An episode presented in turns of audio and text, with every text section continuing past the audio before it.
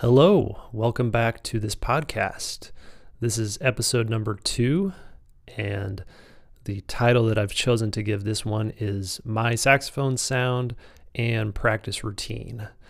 So I thought these two topics would couple especially well together, and so I thought it would be good to just put them both in this one episode um, because there is a lot of overlap and I'll be able to get really nicely in depth on these things and hopefully try to really uncover every stone and get to the heart of the issue with both things and talk through them. And hopefully you'll get something out of it um, whether it is actual specific things that you might try for yourself or even maybe just a little bit of perspective on these two things. Um, from someone like myself who's been thinking fairly seriously about both things for many, many years. um, and I know, you know, when I listen to interviews of people like, well, especially like Chris Potter, Branford Marsalis, Mark Turner, um, even if it's just a few minutes of them talking about one of these topics, I really feel like I can get a lot out of it. And, um, you know, so that's sort of what I, one of the motivations in the back of my mind for having this podcast where I can really just talk basically unscripted. I mean, I sort of put together a, a, a loose outline of things that I want to cover, mainly just so that I don't forget um, but I, you know, I haven't written these thoughts out word for word. I'm really just trying to speak from the heart and give you the most absolute truth that I can on whatever I'm talking about because I think that's how you'll get the most out of it. And I really think about um, younger students and um, people uh, at really all sorts of different experience levels. Um, and you know, it's sort of this is actually something that I was just thinking about a few days ago. It's like it's an interesting thing whereas like some people sort of come to m- maturity levels at different times and um, i'm sure there are even probably some like middle schoolers out there who could be ready to fully digest or at least start thinking about some of the things that i'm talking about here um, and then others, it's like they may not be ready until maybe like they're in their late 20s or even 30s. And that's totally fine. You know, it's like, makes me think when I started college, um, you know, a, a lot of the students that were in that incoming freshman class with me, well, most of them, I, I guess I would say, were actually uh, stronger musicians than I was, stronger instrumentalists, stronger improvisers, and you know, I I think I was kind of lucky because naturally my mind's my mindset um, didn't really allow me allow for that situation to bother me too much.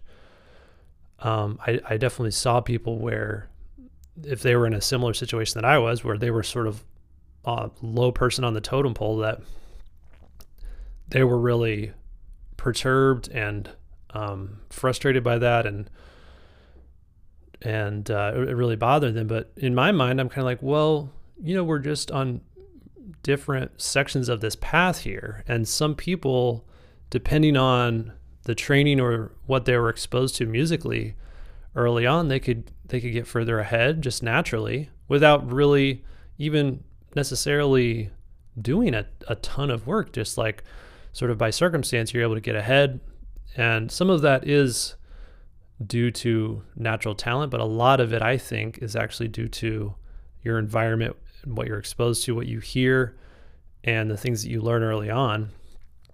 Um, and not to say that I didn't and don't feel like I'm talented. I I definitely do, but that's such a you know a difficult thing to quantify and I think, you know, when I think back to that time, like I said, I was on the low end, but I stuck with it. And now, you know, a lot of the people that I was actually in school with at that time don't even play anymore for, for various reasons. But I think the most important thing to take away is that, you know, if you stick with something and always try to learn and refine what you're doing and keep working hard and stick with it, especially over the long term, you can um, meet up or surpass um, people that seemed like they were um, that you would maybe never reach them early on. Um, and you know, I think it's what it, what it comes down to is this, the story of the tortoise and the hare. And I'm sure you know this, but just in case not, the three sentence gist is just that a rabbit and a turtle were racing, or a, a tortoise, and the rabbit um, has a lot of bursts of speed, but it will run fast and then stop. Then it will like take a nap under the tree. The, the tortoise continues at a steady pace, even though it's really slow. And the tortoise ends up winning the race because the hare isn't paying attention and isn't really focused on the race. And even though it has a faster top speed, it's not consistent and it falls behind and then isn't able to catch the tortoise at the end. That's the gist of it. Um, and so that having that mindset, if you feel like you are maybe starting to uh, compare or compete or you know just seeing how you line up with your classmates or friends or whoever that's really the most important thing is just going at your pace and and trying to be a sponge and learn all that you can that will help you to maybe go a little bit faster but it's not really about speed it's more it's definitely about consistency and i'm going to be talking about consistency in particular in a, in a very specific way related to my practice routine. And I'm going to get into that a um, little bit later on. But um, I do want to mention, since we're sort of here near the beginning, and um, just a reminder in case for those of you who listened to the first episode already, that I do have an email address dedicated to this podcast. So um, if you have specific questions that you want to ask me, or just comments or anything that you want to share, or just a way to get in touch with me, feel free to email saxophonejournal at gmail.com and I'll see that. And what I'd like to do down the road is actually answer questions from listeners live on the podcast. Because I think, you know, a lot of people that will listen to this will have similar questions and so don't feel um, scared at all. Any questions valid. It can be um, about music, saxophone, improvisation, learning music, practicing, or really anything. Because I will be keeping it pretty open ended. All right. Well, I'm recording this on January 31st. And um, although I have a lot going on and a lot of other things I, I do actually need to do today. I wanted to s- stick with this because what I essentially committed to myself is I want to release one of these podcasts on the first day of each month.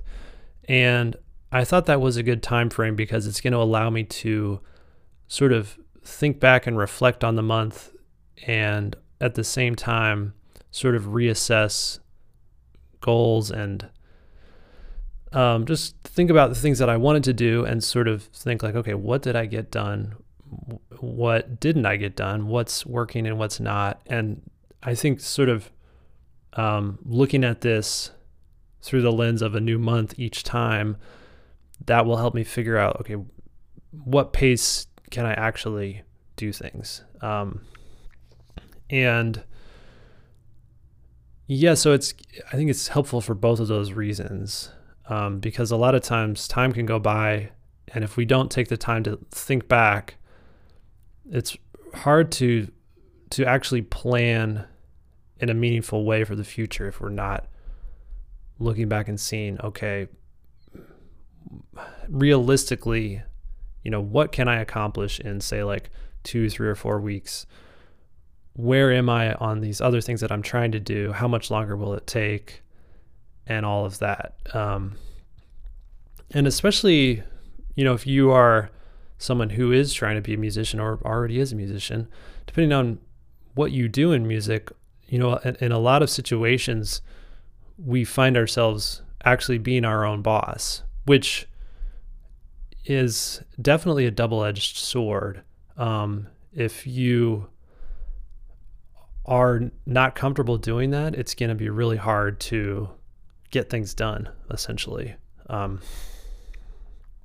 but if you if you really take the time to think about what you're doing and plan and find systems that work for you, then it can be great. It can be one of the best things.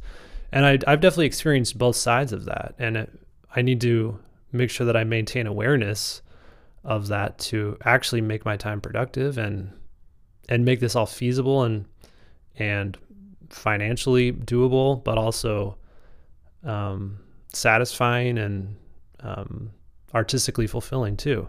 So yeah, there's a lot to think about and a lot to consider. But I like doing one of these like once a month because I think that's a pretty good time frame. Um, I think if I waited longer, maybe like three months, it would be almost a little bit too long to really think back and you know like three months ago what you know exactly what was i doing? How did i feel like my month went? That would be a little bit more challenging. But now i can look back and this whole last month of january is fairly clear. And um, it's you know, actually, I was thinking about how how was I going to describe this month, and it's in a way, it's felt like a bit of a whirlwind because actually, on January first, when I woke up in the morning, I did not feel great, and I, my initial thought, well, actually, so like the night before on New Year's Eve, I was hanging out at home, um, and I'd been drinking coffee, uh that day. I think I had like two or three cups. And I I've been phasing coffee out. And actually I've had no coffee for the entire month of January, but I'm going to get into that too. But so yeah, New Year's Eve I'm hanging out at home. It was in the evening. Uh, I think it was around 10 p.m. or maybe like 9:45 or something. And I was like really just craving a burger. And I was thinking like all right, where am I going to get a burger? So I was like, all right, I'm sure I'll get one at one of these restaurants like close to my house. So I called this one bar slash restaurant. Well, I guess it's actually like a brewery, um, but they have good food. They have really good burgers. I called them, and their kitchen had just closed. So it's like, all right. So I looked on. Uh, I just put in like, well, I don't know if I put in like burger on Google Maps, but I you know, one of the next places on the list was Steak and Shake. And Steak and Shake was actually closed. The one near me is not 24 hours and they, they were closed. So, man, I, I was I was really craving this burger to the extent that I was willing to go through the McDonald's drive-through. I know. I probably eat McDonald's twice a year, maybe when I'm in when it's in dire straits when I succumb to that. Um, but it happened. It happened on New Year's Eve, and so I went there, got the burger, fries, came home, ate it. The next morning I woke up, felt really bad, and I was thinking to myself like, "Man, that was some bad McDonald's." And then the day went on and I started feeling worse. I was like, man, that can't be the McDonald's. That uh, I'm sick. I'm I'm definitely sick. So yeah, and so of course, you know, I started searching for places where I could get a COVID test. I couldn't find anything. The one place that looked promising was you could only sign up the day of, and you had to essentially sign up early in the morning, or else all the spots were taken. And so I finally figured that out by I think Sunday, and I I was sick Saturday, Sunday, Monday, and Tuesday. I was finally able to sign up for a test. It was a rapid test, and I tested positive for COVID. And then um, I started to feel a little bit better on the Wednesday. So essentially, I was sick for three days, and then it's sort of some of the symptoms sort of lingered for like two days after that. I think um, it wasn't a super terrible case, but I was definitely like having a lot of chills, fever, aching, headache, um, and then I got a sore throat afterwards that lasted for like a few days. But it wasn't like a really bad case, but it wasn't super mild either. Um, so I unfortunately had to miss out on a, a lot of gigs in those first two weeks of January. I was pretty laid up and which is always a bummer because it's like, man, at least I know for myself, I'm one of those people where it's like, oh man, it's if it's like the start of a day or the start of a week, especially like the start of a year, it's like, man, I want to hit the ground running. I've got all I've got this list, this to-do list, all these things I want to be doing, and it's just like, oh man, just to like slam on the brakes and to not know how long you're gonna be out of it basically is just it's a giant bummer. I mean, definitely could have been way worse. I could have ended up up in the hospital or like who knows, but um, I, I never lost taste or smell. I mean, it, overall, it it wasn't it wasn't absolutely uh, terrible, but um, yeah. So, and I remember that in my last podcast, and when I was sort of looking ahead into January, I was thinking like, you know what, I want to take a break from TV. well, getting sick is not what you want to have happen if you're trying to take a break from TV because all you want to do, like, you don't even want to try to read or do anything. You just want to lay there and either be asleep or you need something to just like keep your mind active so that you're you're not just like your mind is isn't just like running free from laying there all day. It's like it, it needs something to, to stimulate it or to keep it occupied after essentially no stimulation for the entire day. So I did end up um, watching a, a, little bit of TV, although it, overall, if I look at the whole month, it was much less than I had been watching.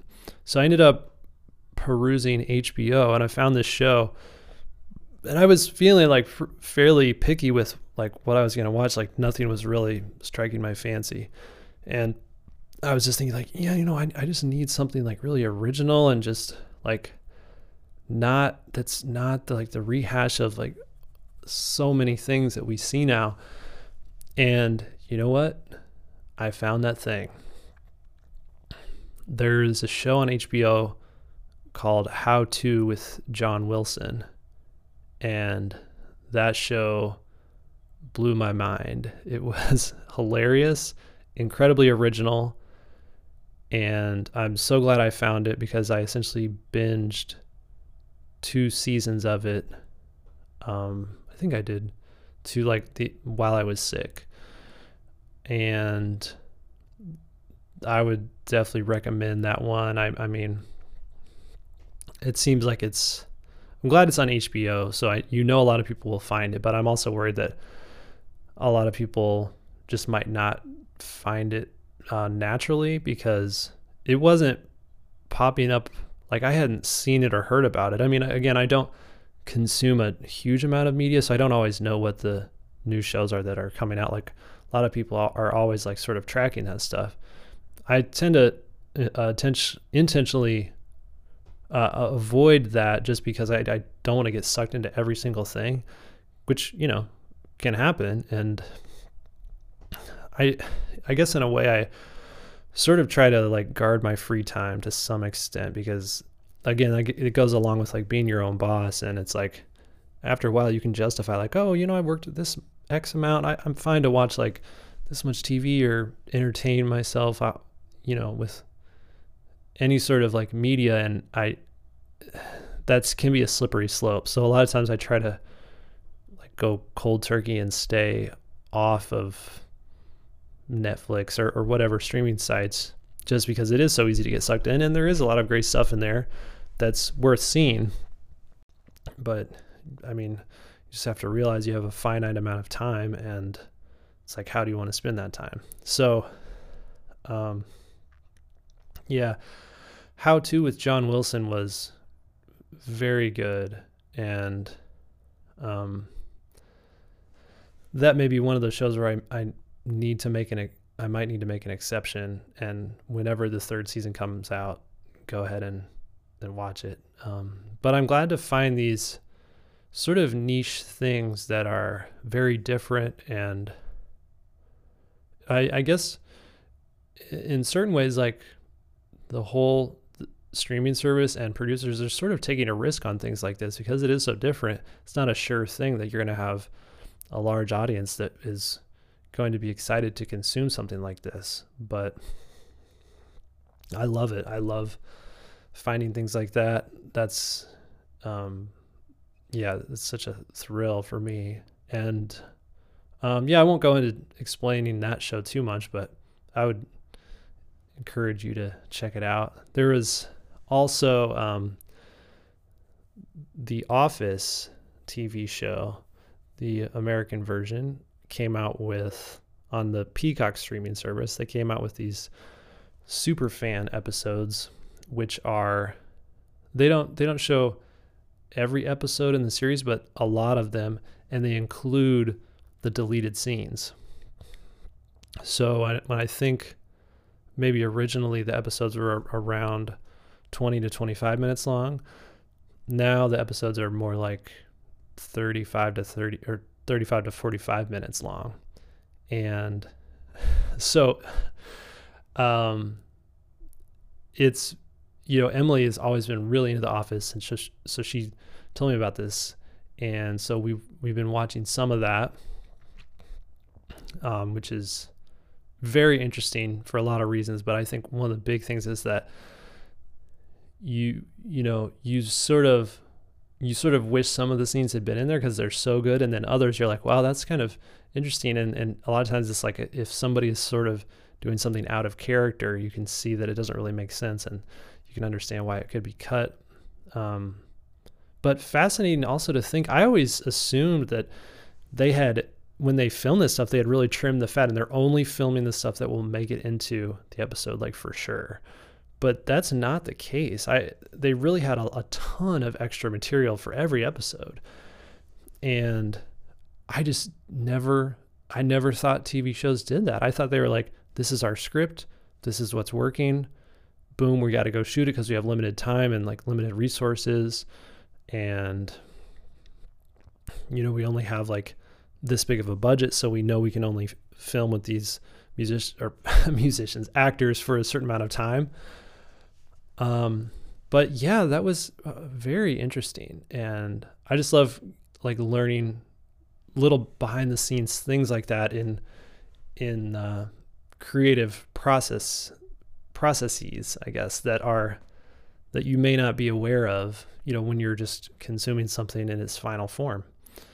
Um, but man, I mean, I don't know how many shows would be comfortable doing this. I would almost love to see like um even more like in-depth documentary or almost like a sister episode to each episode in the series where it's like they are showing the process like in the writers room and maybe rehearsal with the actors and showing how the actors learn their lines and practice their material and get into the headspace of filming and like what all the producers have to do and like the showrunners. I you know, it would just be amazing. I mean, I, I almost feel like there's not like there's no way of, of getting too much information about the process because it's almost uh,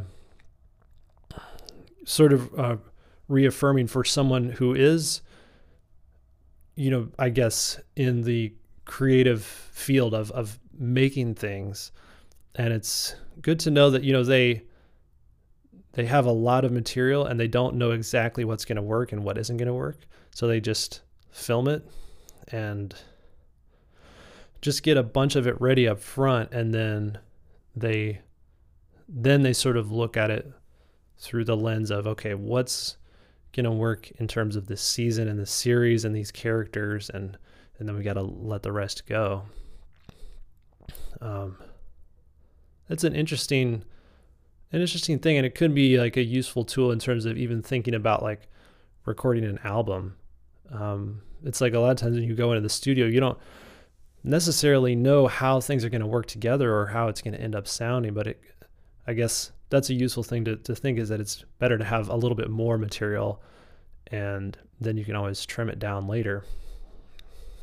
But yeah, so I guess those were the two main TV shows. And like I said, I've definitely watched a lot less TV in general this month than I, I think I had probably overall in the last year if I go through month by month. But so what I am, am glad about is that I've gotten more into reading, which is something that I've been wanting to do.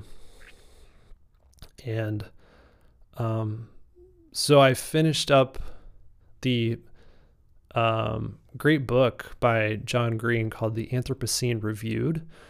And that book was was a, a, just a pure pleasure to read. I mean, John is such a great writer and just so clear and eloquent, and it's it's a quick read and it will well for me it made me laugh out loud and cry and just it's it's like you learn things and you feel things at the same time. And it's it was to the point where like I would finish one chapter I mean each chapter it's like on a different topic.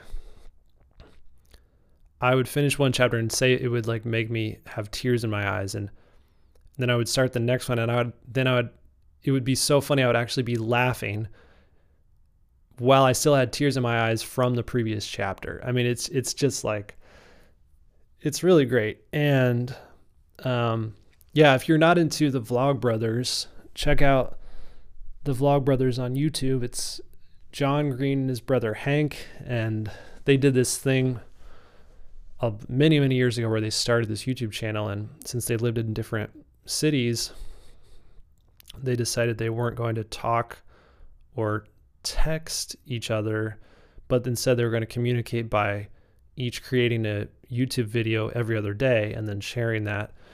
And they just kept that going forever. Now they do it like they each make one video uh, once a week, and they're great. They're they're yeah, it's it's always like super interesting to follow them, and so they they put out books and do all these other the projects as well. Um, so yeah, the Anthropocene Reviewed, very good.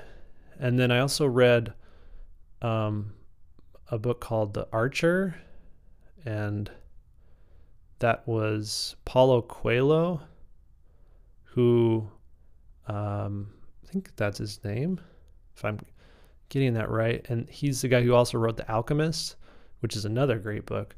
The Archer was very good. It was a very fast read. I think I read it in like two hours. It's kind of a smaller book, and it's more. I guess it's more of like a maybe it'd be considered a parable, but it reminded me a little bit of the book called Zen and the Art of Archery, which is another one of my favorites. Um, but yes, essentially getting into that I guess it's a sort of a beginner way of starting to think about the Zen mindset. Um, but yeah, Paulo Coelho is another incredibly eloquent writer and um, just has a great way of like getting to the heart of a matter. And uh, yeah, uh, definitely, I would definitely recommend that one as well. And then I'm currently reading a book called What Makes Sammy Run. And the author on this one, I don't remember. I think it's Bud something, but it's an easy book to find. I guess it was a, or it's been a hit for a while, but it was written, uh, I think it was like maybe 1930s. Um, I'm really enjoying this book too. It's very much well it sort of puts you back in that time period um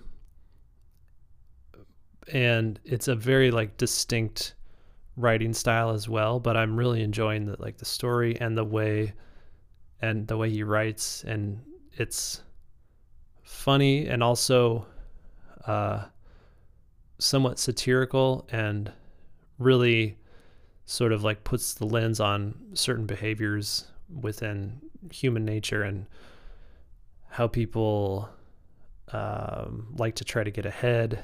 And I'm really interested to see where it goes and how it ends. Um, so yeah, I've I was um, having a nice routine where I was always reading in the evenings for about an hour or two instead of watching TV. And I was keeping that up like I don't know, maybe for like a week or two. And so yeah, I like that. I guess like the hard part is a lot of times in the evenings if I've worked all day it's just like I just want to allow my brain to completely zone out and I just want to like sit there and relax. And reading does take a some effort. It's and like I guess hopefully it's it can be act like enjoyable effort and it's not like um, hard manual labor or something but it's like it it feels like it's worth it and I know it's always worth it, but the thing is, I, I need it. If it's going to be taking the place of TV, it needs to be enjoyable and relaxing too, I, I suppose. It can't just be like continuing the hard work of if I've been working hard during the day, just like I can't do that every waking hour. Um, or else I wake up in the morning and I'm like, ah, screw it. like I'm just like chilling today or something. So I have to have the balance and um, uh, be able to be able to avoid burnout. And that's one of the things that I'm always just trying to be aware of. And so finding those books where it's still enjoyable, but I I'm learning and hopefully growing and getting a lot out of it.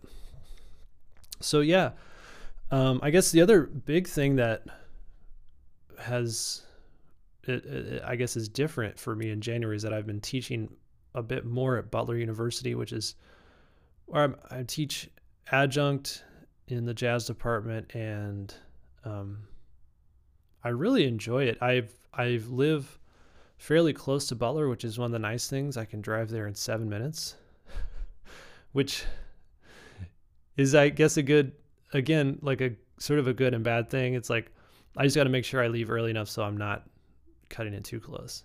And when I get there, and for whatever reason it's like a college visitation day or like an audition weekend, like the parking garage is full and then I like can't find a space and then I'm like rushing, you know. But for most of the time it's fine. And a lot of the students are, man, it's always so cool. Like there will be like this like 19 year old student and they will just be like so smart, so mature, have these all like developed really like well thought out ideas. And it always like just shocks me a little bit because I was not like that.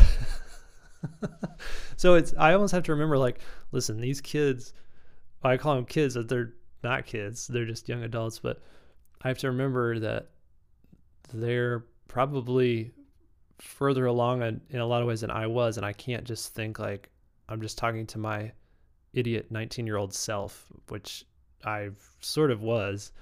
Um, and so I'm doing the I'm doing a jazz combo, and it's the same combo I had last semester. They meet on Fridays, and then I'm also teaching jazz arranging class, which meets Tuesday, Thursdays. And uh, yeah, it's great, and it's always great to like find different ways of getting the students involved, and especially in the arranging class, getting them participating and maybe doing a little bit of playing their instruments to like try out different examples of things.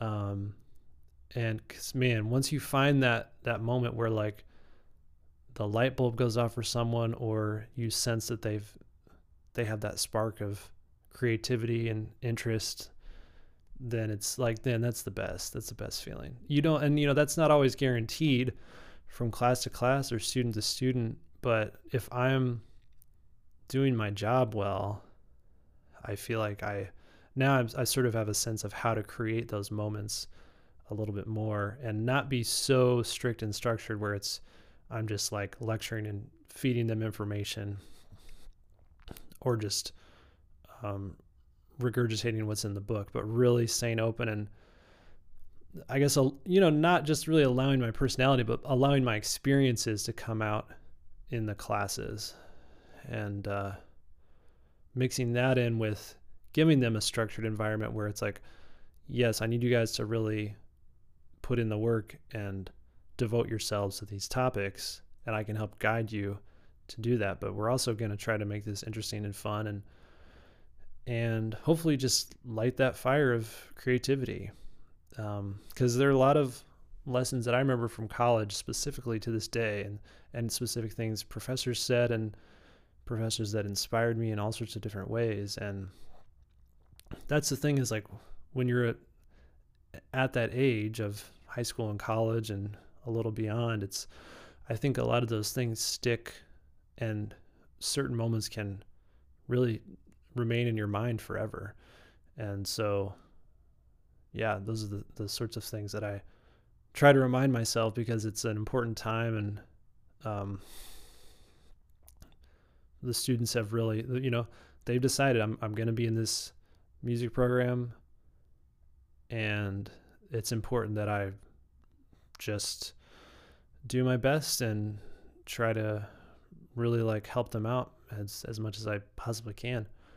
Um, so yeah, that's what's been going on with January. I've also been doing a lot of practicing. Um, you know, obviously, once I started feeling better, it's like, okay, I got to get the chops back again. Got to get ready to gig and feel comfortable on my horn and just get that ball rolling again. Um, I'm recording in March with a trio and just trying to hash out that music, practice it, and compose the rest of it. Um, so, yeah, that's, I guess, there's not much else to mention in terms of January. So we can get into the first main topic of today, which is going to be saxophone sound. And before we do that, I'm going to grab a drink of water and allow my vocal cords to rest for just a moment. Okay, two quick things I forgot to mention um, before we get into the saxophone sound stuff. Um, first is that two nights ago I heard this really great concert, um, and I wanted to let you know in, in, case you wanted to check out the group. So, um, if you are really into the classical saxophone world, you probably already know this, but there's this really awesome saxophone quartet called Prism Quartet, and I heard um, a brand new piece um, is actually composed by a great local composer here in Indianapolis, James Aikman, and it was his piece written for orchestra and saxophone quartet. And so it was the Indianapolis Chamber Orchestra, um, along with the Prism Quartet. And this is actually the first time I had heard both groups. And so getting to hear them play together was really cool. And the piece was was great. I really enjoyed it. It was very engaging. Um, but very you know, it was like uh, modern um, modern classical music, not super avant garde, but uh, very, um, I don't know, I guess pretty original. Um, and yeah, I had heard some other of James Aikman's stuff, and I'm, man, uh, awesome to hear that something like that live. And I was sitting in like the fifth row right in front of the saxophone quartet. It was great. I had the best seats in the house. I could hear everything and see everything really well. Um, and w- one of the cool things about the quartet is that two of the people that actually played on the concert were not normal members of the group. And I have the program here, so I just want to let you know who was playing saxophone. So on soprano, it was Julian Velasco, and he was filling in for Tim McAllister, and so Tim is the normal soprano player. Um, but Julian played great, I, and I'd never heard of him before, and so I'm glad to have another saxophone player to check out. And then on alto saxophone, it was Zachary Shemon. Um, man, great sound, smooth as butter, just like very, very man, very cool to listen to. Um, then you know throughout the piece they all had little little solos where you could hear them individually really well, and that was just it was really cool. And then on um, tenor, um, actually filling in uh, for the main tenor player was Otis Murphy, which was really cool because I've actually known Dr. Murphy for a long time because he was, I think he maybe started, uh, I think he started teaching at IU maybe just like a couple years before I started there as an undergrad.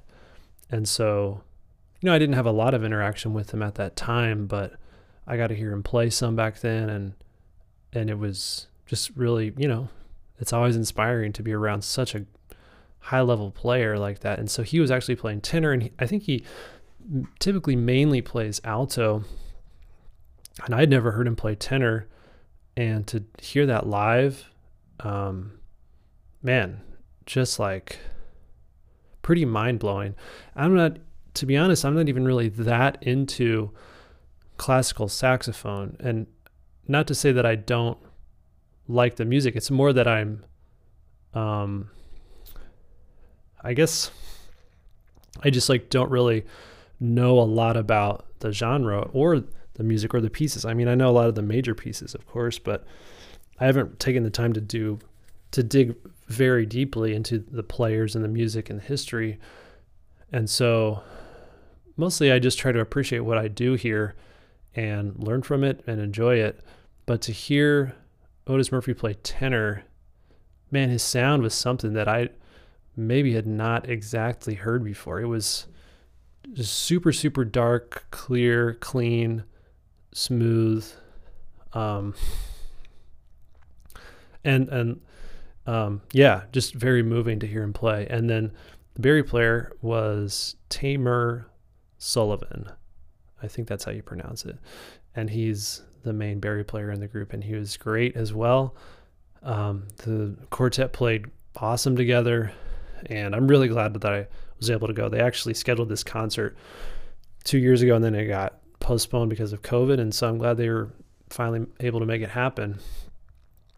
And I would love to hear hear them play again, especially like with an orchestra. It's just so cool the mixture of instruments and how you can build a piece and especially with like a group like that standing in front of an orchestra, a saxophone quartet and a chamber orchestra, it's like, man, the saxophone quartet can almost hold their own volume wise with the orchestra, especially when they're out front like that, because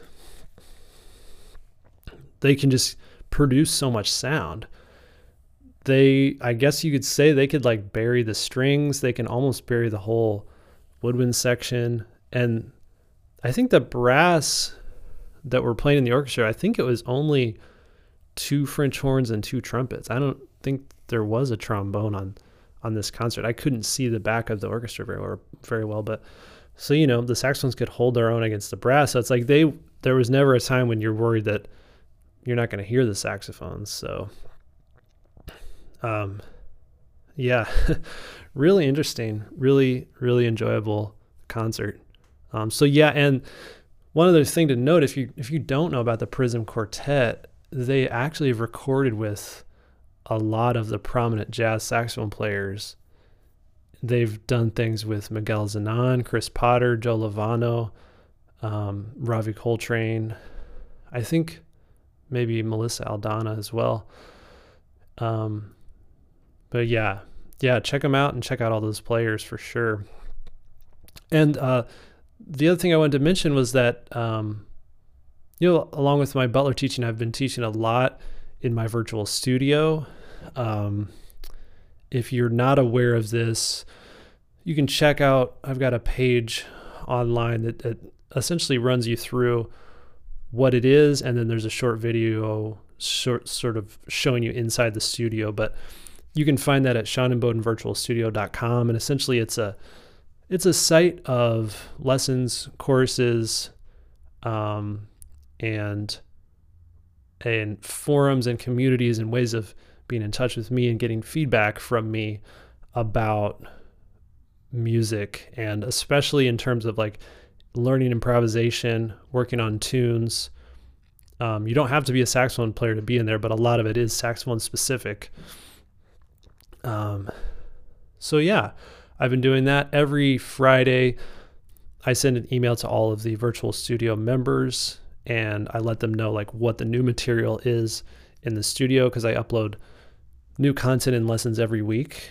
And so, yeah, I'm always spending a good chunk of my time working on that. So if you're interested in that, check it out or just shoot me shoot me a message if you have any questions. All right.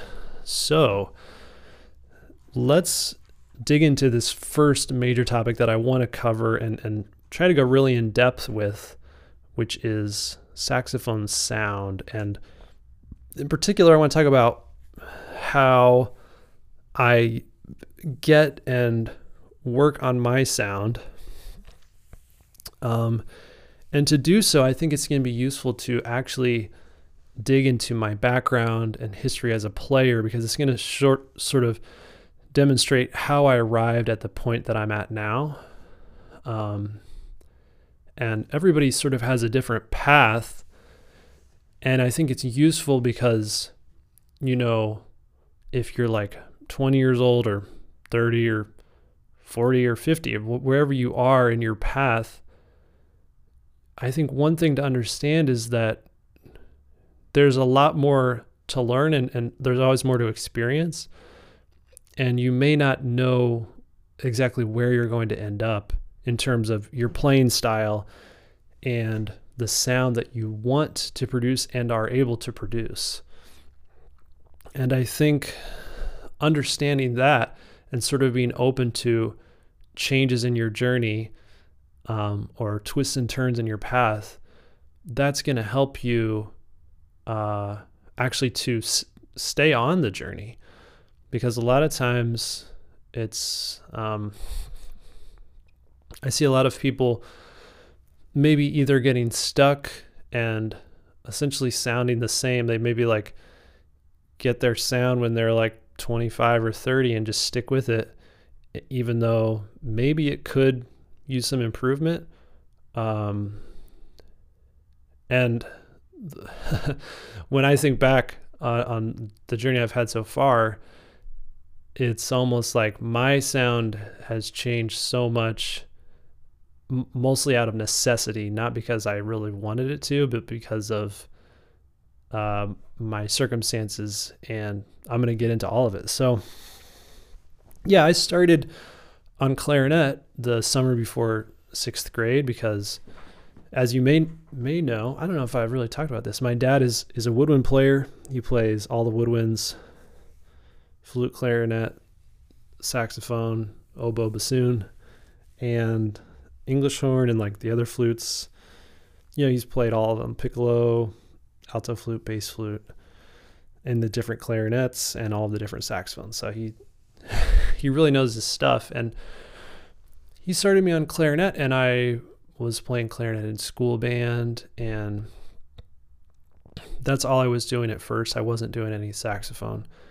Um, and I think it was when I was in eighth grade, my dad was like in touch with the band director. He's like, hey, you know, what what if I come in and play on a concert with you guys, and maybe Sean could play as well, and like we could do a solo together. And so we ended up doing that, and so he sort of got me into playing alto saxophone. I think like when I was in eighth grade, because I remember there are pictures of us at this concert, and we're standing up in front of the eighth grade band. He's got his tenor, and I've got my alto. and I I might actually still have this, but my dad at the time wrote out little mini like four bar solos for me to play. And it was like one of them was on the tune Tequila. and uh, there was another one I think on it like another tune, but yeah, and he he wrote me like different options. He's like, here's four different ones you can choose from. it was so cool, and I may still have those. I need to try to find them because I think I did try to keep them. Um, sorry, I'm gonna I'm gonna take a sip of my tea here for a second. All right, I don't talk this much typically on a given day to day basis, so my vocal cords don't have the endurance they need to get through a multi hour talk. but we'll get there. So yeah, I, I, did a little bit of alto in eighth grade, and then when I got in high school, um, they had two jazz bands. They had the main jazz band, which actually had a class period um, during the day, and uh, and then they had the the second jazz band, which was at that time just after school, like uh, maybe I don't know if it was once a week or multiple times a week. I don't remember, but yeah. So I was in the second one. I was going to the after school rehearsals, and in that group, uh, they actually needed me to play tenor. So I don't remember exactly when it was, but my I'm sure my dad got me into playing tenor uh, so that I could be in that band. And so I played in that for one year, and then my sophomore year, I switched to the the first jazz ensemble, which met during the day, and I was playing alto, and I was playing lead alto by that time because I was I was more comfortable on saxophone, and I was able to get the lead alto spot, and then I played lead alto sophomore, junior, and senior year of high school, and then I was also playing still playing clarinet pretty heavily in wind ensemble and and doing solos for like the the state solo contests and all that stuff. Um, yeah, that's so that's what was going on during that time period. And then when I went to college, I was still playing a lot of clarinet and saxophone, and I was always playing lead alto. Um, I think I played lead alto every year during my undergrad in all the different jazz bands at IU. Um, and still during that time playing a lot of clarinet, and I was taking clarinet lessons uh, as well, and also flute lessons. I started doing flute lessons in, in college, so I was like adding doubles. And yeah, after my undergrad, I got hooked up with the show Blast, and when I went to Blast, they the way their show is designed, they actually have like this this like sort of uh, lead saxophone soloist in the show, but it's a tenor spot. And I hadn't really been playing tenor, but I was able to get that spot just because I was the most experienced jazz player in the group. Um, they had a mixture of players. They had classical and jazz players, and so then I played tenor for that. And then after that show, that's when I decided to go to grad school in New York and study with Antonio Hart at Queens College. And so I was back to playing a lot of alto for that. And I didn't really play tenor much at all in grad school. Um, and after grad school, so I actually only did grad school for like a year and a half because the way the program's designed, they have it so you can you can graduate after three semesters. And so after that, I went back to Blast again for another tour. And so I was back on tenor again. And uh oh, I'm trying to remember. So after Blast the second time, that's weird because I thought I was I think I went back to New York and then it was when I was in New York that somebody sent me a thing from this Broadway touring company. And it was for the show Hairspray. And so, yeah, Hairspray was the first show that I did. And for that book, um, I believe I was just playing tenor because there were two saxophones and the first chair had tenor and alto, and then I was the second saxophone book, and I think mine was just tenor. So in that book, I actually had some solos as well on tenor, and when I was checking out the recording and I went and shadowed the Broadway pit in New York and heard the guys play and you know they're doing like a lot of altissimo, a lot of kind of like rock popish solos. And I was like, man, I really got to get my tenor happening to even just to be able to pull this stuff off. And so um, one of the things that I did then to sort of help my ears just get a stronger hold on tenor and really try to work get my sound happening i just made a playlist and really started digging into tenor players much more so than i had. Um, and you know i guess i should just give a little bit more background on what i was into on alto. Um, so i'm going to have some more tea here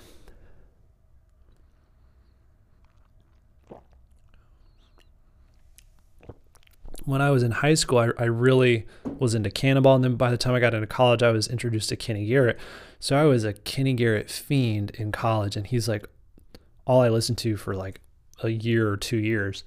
And I really tried to copy his sound and his style. So that's sort of where I was coming from. And then on tenor, it was, I was just kind of like, you know, I need to have some, I need to have a more of like a tenor guiding light. I, you know, I need to try to get out of my Kenny Garrett phase. Um, and actually studying with Antonio at Queens helped a little bit with that because he had me go back into getting into like some Johnny Hodges on alto. So it sort of helped me detox a little bit from my Kenny Garrett overdose. Um, so yeah, so with tenor, the one of the big players that really stood out to me when I first got into tenor was Seamus Blake. And I was really, I remember when I was like on the tour bus all the time on that first tour of Hairspray, I had this playlist and I had um, edited a lot of Seamus Blake tunes. So, it, so I would just have the solo so I could just listen to his solos like on repeat. And so that really helped me get into his sound, figure out how he was playing and articulating and approaching the horn, um, and uh, certainly uh, sort of digesting his his improvisational concept as well. How he played over changes, how he sort of intrinsically phrased his solos. Um, but you know, he's got a great sound. He's a he's a great player, um, and I learned a lot by doing a lot of heavy listening on him. And then at some point, I don't really know what caused this. Um, I I think probably just out of curiosity. I just started. I just kept trying to listen and find other players and just to help learn more. And you know, obviously, it's an enjoyable process to just go sort of like treasure hunting and just try to find those gems of players and tunes and solos that you that really do it for you. And I started getting really into um, a lot of other people. So uh, there's Rich Perry, who, if you don't know him, he's probably one of the most underrated tenor players out there. He plays in the Maria Schneider Orchestra and he's recorded a ton of solo albums. Um, so he's one of the guys that I also went really heavily into. Also, George Garzone. Um, and I guess I should say with like with Rich Perry, you know, it a lot of things about him really struck me, like his sound, but also his style. I feel like is very original and organic, and um, you know, I felt that way with Garzone as well. Garzone sort of developed his own thing coming out of the Coltrane experience and you know, you can find him talking a lot about that online, but um, Garzone's sound to me is is pretty mind blowing. And I actually ended up taking one lesson with him when I was back in Indianapolis. Um, I don't. This may have been. So yeah, I, I, I just to get to fast forward just a little bit. I was on the road with a a few shows for about six years, different shows. Then I went back to New York to play the Radio City Christmas Spectacular. And then I think it after that, when I went back to Indy, I think that's around the time when I had my lesson with Garzone, and he was just coming into Indy to play a concert at one of the colleges, and I saw that, and I messaged him, and I was like, "Hey, could I please have a lesson? You know, I'm trying to work on my sound, and your sound is crazy, and I would love to like pick your brain." And he was like, "Yeah." He was really nice. He had me come to his hotel where he was staying, and he had his horn out, and I still kick myself because I think I record. Well, I know I recorded it on my old iPhone, but then at some point I lost the recording or it got deleted or something because I've never been able to find it. But that's that's okay because I think I actually remember the key elements of the lesson, um, and it was interesting because one of the first, like right off the bat, he said, "Could you play a high B and just hold out a B at a really soft dynamic. I was like, yeah, sure. And uh, I, I had, you know, I'd been doing my research on Garzone and and looking him up and trying to learn about his approach and mindset. And so I knew he was already really into long tones. So I had been doing a lot of long tones, and I was like, oh yeah, I got this. I'm ready. And I held out my B, and then he does his same note, same really soft volume. And he's like, hear how my note is just like a lot more stable and yours has like a little bit of wavering. I'm like, yeah, yeah, I hear it. He's like, okay, so that's one of the things you can sort of like work on is just trying to like stabilize that. Um, but one of the things that was crazy about Garzone sound and getting to hear it in person in like a little hotel room was that it was just like he would be like playing really like a soft subtone, but it just felt like this freight train was just moving through the room.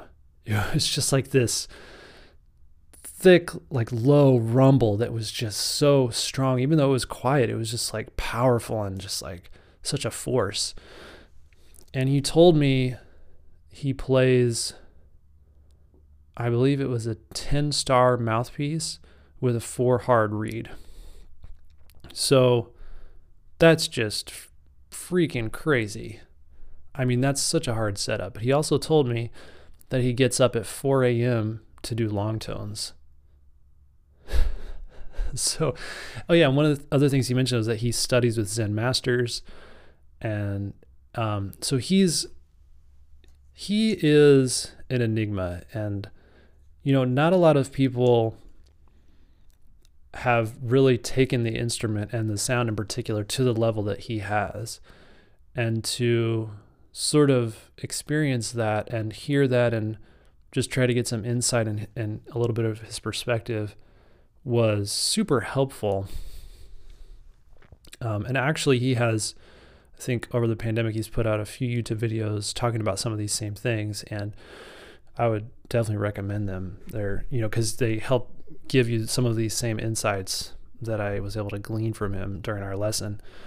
Um, so I was kind of like, man, I want this like big dark tenor sound. And I, you know, so I'm to try to get maybe a little closer to his setup, even though I know I can't go all out with like a 10 star and a four hard reed, Like I just wouldn't be able to even play that.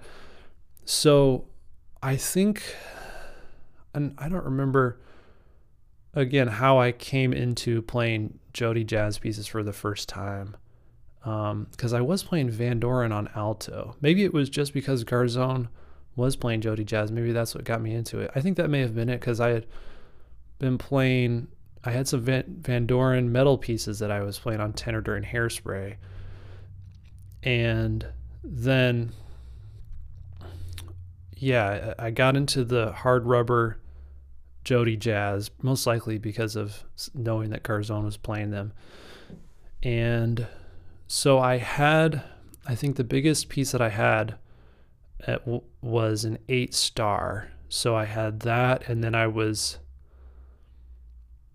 you know, I think I was always playing like the blue box Van Doren. For some reason, I always seem to like those a little bit more than the Rico, even though Garz. I remember Garzone specifically telling me like, yeah, the Rico or now the D'Addario Jazz Select just works so well with the the Jody Jazz pieces, I always felt like I could get a little bit darker and a little bit more core with the traditional Van Doren. So, um, yeah, I had the eight star, and then I I remember I think I was playing three and a half traditional Van Dorens on the eight star Jody Jazz. And actually, if you listen to like the first Tucker Brothers album, nine is the magic number.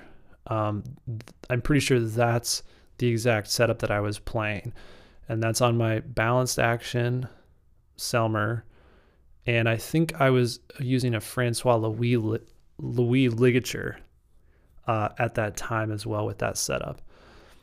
And I remember, you know, I still during that time, even when we recorded that album, I still felt very new to tenor, and I was just like, man, this is what it takes. I was like, I'm gonna be like Garzone, play this really hard setup, just get this huge sound, and I was busting my butt before that session. Some serious long tone and technique work just to really be able to play play the setup, play it in tune, and make it through the tunes, and especially be able to play the melodies and you know try to do it well. And I'm happy with how I sounded on that album. And you can listen back and hear that exact setup. And I I really liked how I was able to sound. I feel I mean I always feel like I can it can be better, but I feel like I pulled it off and I remember some people um, some good saxophone players hearing that. And I remember getting a nice compliment from my old teacher at IU, Tom Walsh. He, you know, and he wasn't even aware that I had been playing tenor, I think. And he heard, he was like, man, tenor sounds awesome. And so that was very validating. I felt like, okay, I'm, I'm making this work. And then I also got a super nice compliment from Walter Smith III. He, because he, he was teaching at IU um, during that time. And I had met him just briefly before that, maybe a couple times, and he emailed me and he said, "Man, I heard I was listening in on the radio and I heard this band." And I was like, "I didn't I was like, "Who's that tenor player?" He's like, "I didn't know who that was." He's like, "I thought it was this one other person." And I was like, "Man, they've been practicing." I was like, then he said like, "No, it couldn't be that person." And he was like, "Man, that and he was like, "Yeah, your sound was awesome." He's like, "It sound sound was, or I think he said, your sound is incredible. I was like, oh man, like for Walter to say that, okay, it's like, this is great, you know, it's like really working out. Like I'm, I'm getting to hang a tenor. I don't play like Kenny Garrett anymore. um, so yeah, it's, it's going well. Okay. I'm to take another drink.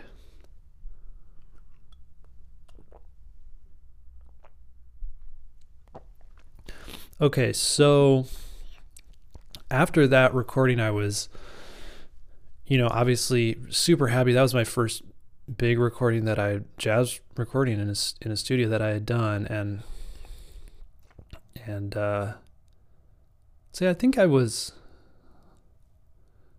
I think I was like maybe thirty one at that time. Um, so like yeah, you know, mostly in my twenties, I had just been playing um, the Broadway stuff, the Broadway pit orchestra stuff, and so now I was like really getting into playing more jazz, which was what I've I'd been wanting to do.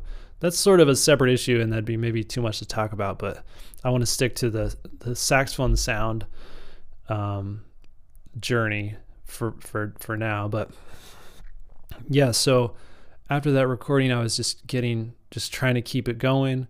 And I was always kind of like, man, I'm going to work up to like Garzone's setup and sort of thinking that, you know, I wanted to keep getting a bigger mouthpiece and maybe a harder reed and just see if I can try to get there.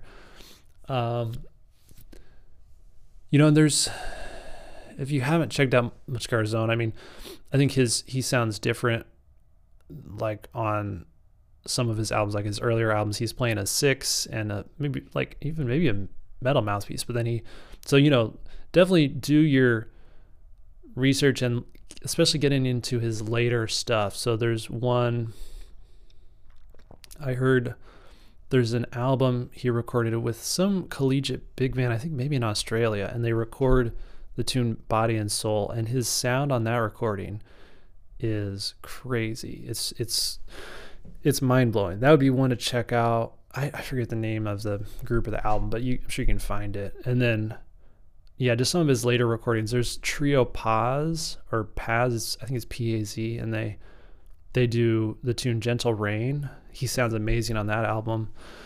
Um, but yeah, you know, just dig into it. He hasn't recorded a ton, I don't think, in recent years, but there are recordings out there of, of him that you can find where I think his sound is just like just just great. Um and you know I was also getting into a lot of other people like Ravi Coltrane. I was always really into Chris Potter as well and Branford Marsalis. Um even a little bit of Joe Lovano. I had always been a big Joshua Redman fan as well. Um and yeah, so after that first recording, I remember it was during this time that, oh, well, I should actually maybe back up just a little bit. So when I was at Radio City, um, which is before I went back to Indy to and you know joined this Tucker Brothers group and started playing a lot more jazz, I was talking with um, one of the other woodwind players, um, who was a, a, um, just one of the elders in the scene, just very experienced. He had played in Maria Schneider's orchestra back in the day, and he's a super knowledgeable woodwind player. And so he was he was listening to me like I think warm up one day. He's like, you know, I can tell you're kind of biting. I was like, what? he's like, yeah, I'm like a, he's like, my ears are so zeroed in on this stuff. I'm like a, a detective. I can just zoom in and I know, I just know what's happening. And I was like, oh, okay. Well, what, what can you show me? And, and he was like, well, there's this one thing you can try. Like when you play, try lifting, lifting your upper lip off of the mouthpiece and then blow and see if you can make the sound happen. And I did that. I was like, okay, that's crazy and really hard. And I'm like barely able to make a sound. And then he's like, the other thing you can do is like when your both your lips are on the mouthpiece, like you're playing, you can stick your two fingers on the sides of your the corners of your mouth so that the corners aren't touching the mouthpiece and then blow.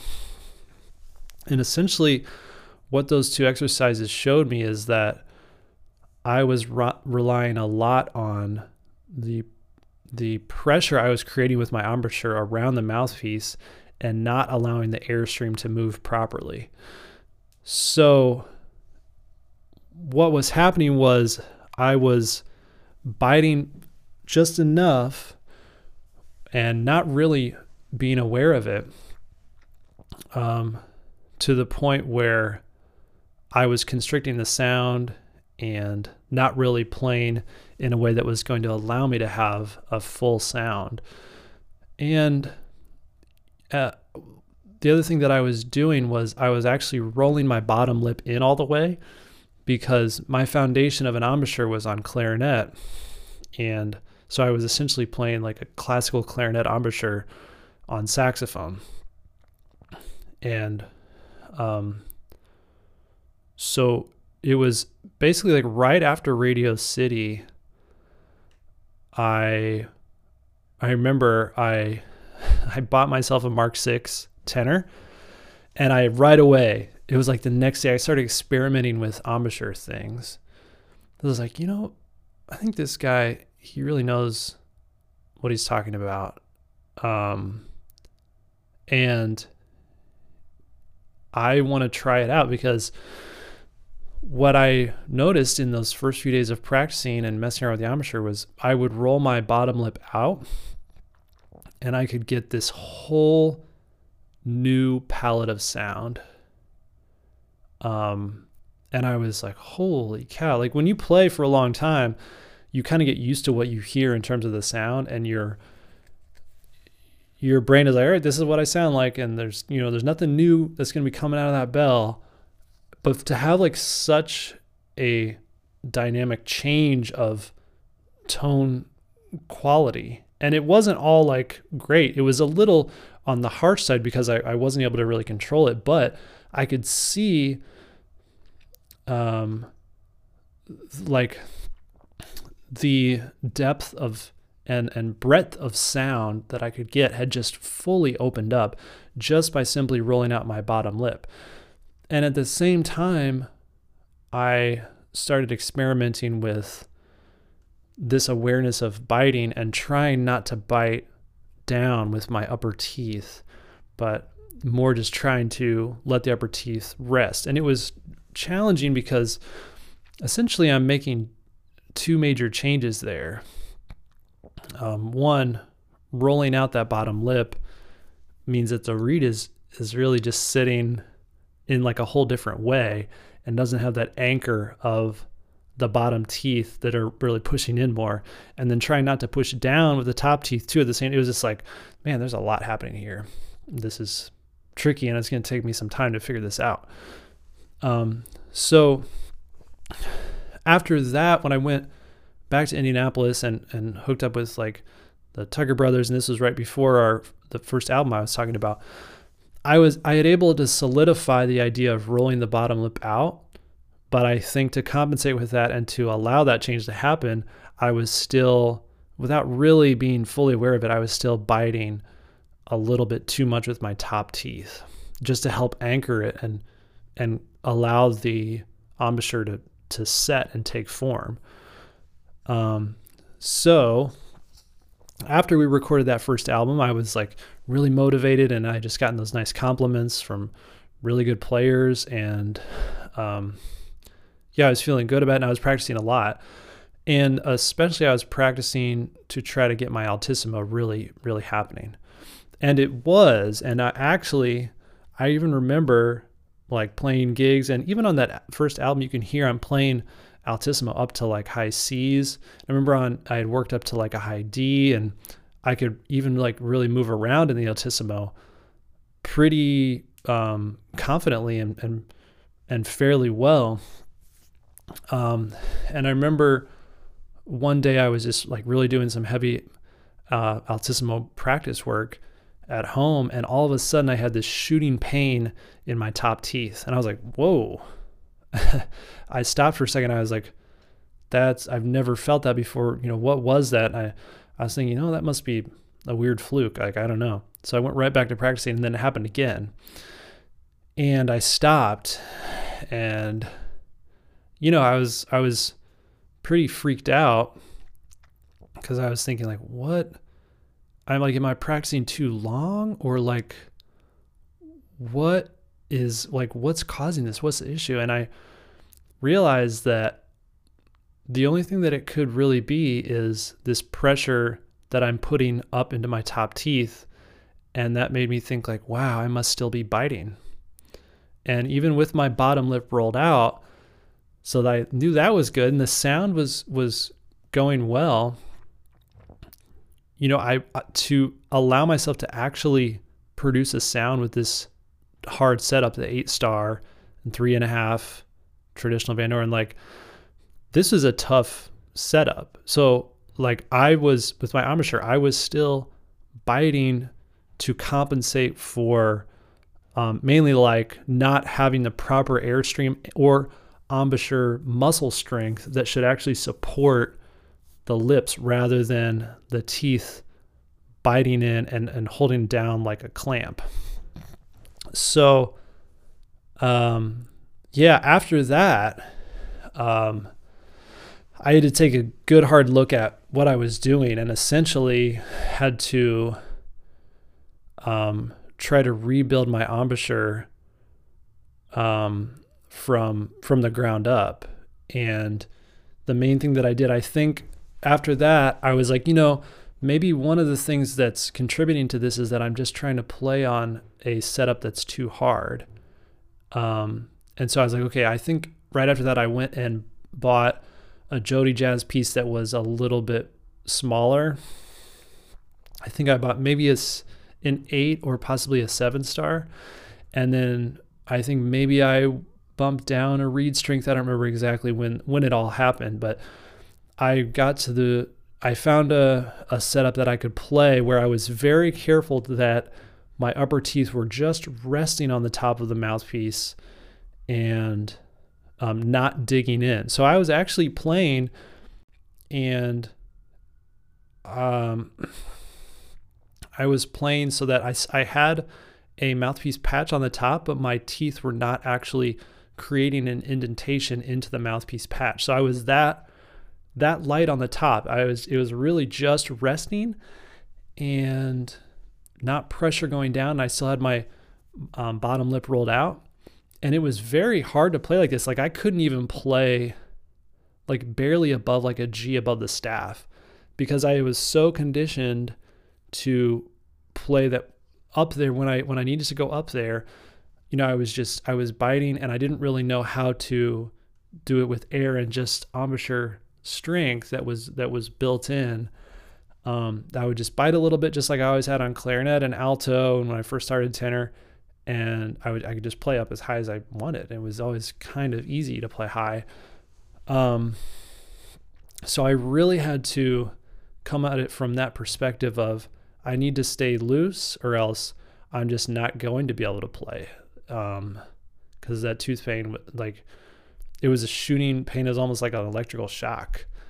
Um, so yeah, after that, I remember just building it up and being pretty good for a long time. I think there was only one other case of that uh, tooth or, or gum pain experience.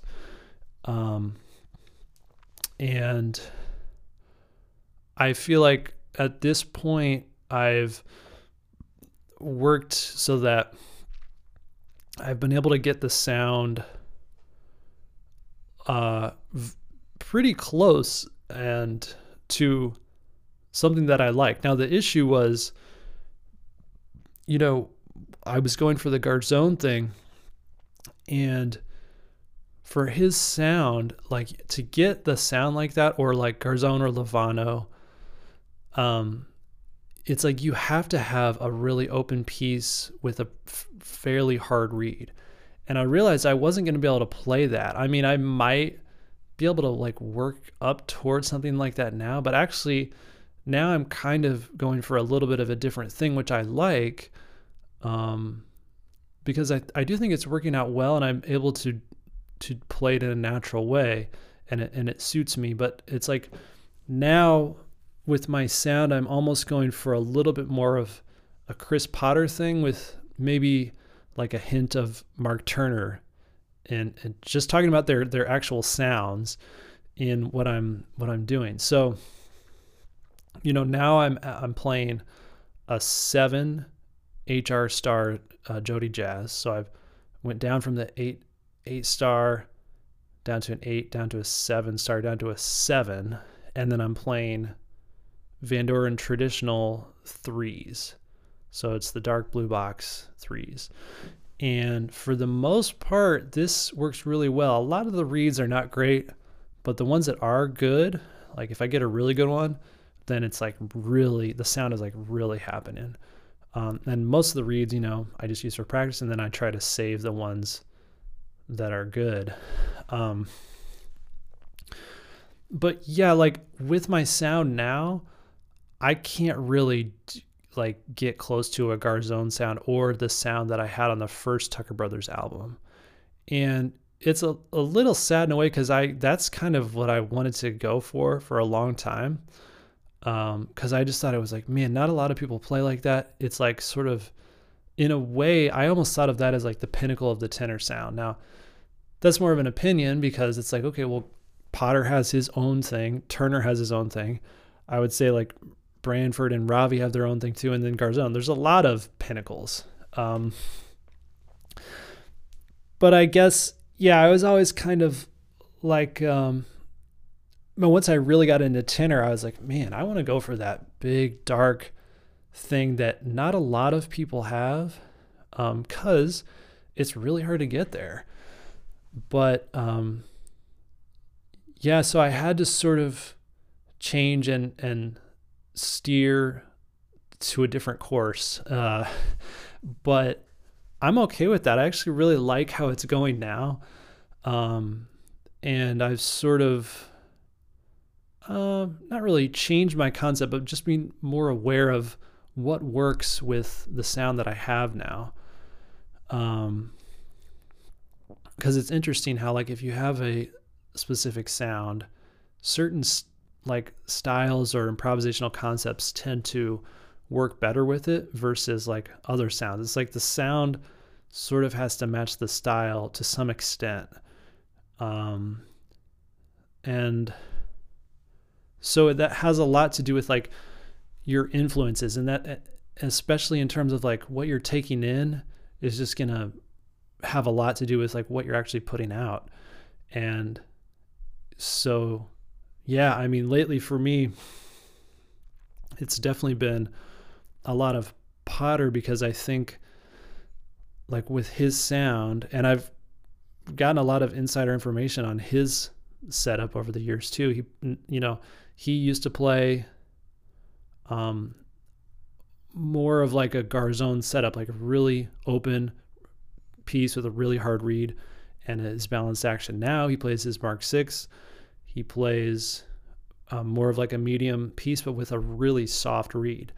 Uh, I have a friend who met him here in Indy, and he actually borrowed my friend's neck strap for a concert for whatever reason. And my friend got to talk to him, and and Potter told him he plays a two hard reed, so the D'Addario two hard, which is real soft. If you're playing on like a seven star, he might be on an eight piece. That's a that's very soft, and you can I think you can hear there is a shift in his discography and his sound. I don't know exactly the year what album it was, but if you listen to the earlier ones and his earlier recordings with like Dave Holland, like his tenor sound is very different um, than it is now. And in one of the interviews, he talks about how his setup and he and he says like he's like man yeah I don't know how I was playing that that old setup in the past a really hard one and I get it and to this day I'm still like in awe of Garzone and Lovano who can play those crazy big hard setups but hey I guess if you're getting up at 4 a.m. to do long tones that's you know that's how you can pull it off and you know that's why he's Garzone you know it's just like he's an enigma. He's a, one of a kind, and he he can't be imitated really. um, not to say that Potter can, uh, absolutely not. But at least in terms of a setup, I, I I feel like I can, at this point, you know, use Potter Sound as a guide that's really going to help me get to a place where I can express myself with what I have. Like if I try to play in Garzone style with my current setup, which to me it's you know, I think of Garzone as coming more from like the Stan Getz school, where it's a little bit more of like a subtone, but it's it's more focused on like the lower overtones um, and just getting a lot of body and warmth and like a, a lot more of the subtone stuff. Um, if I try to play like that with my setup now, it doesn't always work. So I have to sort of like be aware of that and, you know, be thinking about that. Because if you play in that way, it's almost like you need that big, really subtony sound just to have the effect. If you play like that with like a softer reading, you have like a little bit of a brighter sound. It doesn't really work to like play in that style. So that's what I'm kind of talking about in terms of like the sound matching the style. Um, yeah. So that's pretty much what I wanted to cover in terms of my saxophone sound. I'm sure there's there's other things I could talk about. But if you have any questions or, or any concerns in with your own journey or, or how you're working on it, you know, definitely get in touch. And I'd love to hear from you and, and try to help out in any way that I can too, or at least offer some ideas or encouragement. Um, but yeah, let me just see here. So for the saxophone sound, I wrote down just a few ideas. So I was thinking, I just want to make sure I cover everything. So I got background, changing instruments, influences, embouchure changes, and equipment. Yeah, so I think I pretty much covered all of that. Um, so yeah, I guess at this point, we can sort of move into the next topic, which works really well in tandem with saxophone sound, which is my current practice routine. And I want to talk about ideas for just creating practice routines in general, but how um, I've been able to continue playing in a healthy way, pain free, and continue to improve my sound and my playing overall. So, speaking of that, I'm going to actually go do a little bit of practicing now, and then I'm going to come back and record the rest of this podcast a little bit later on.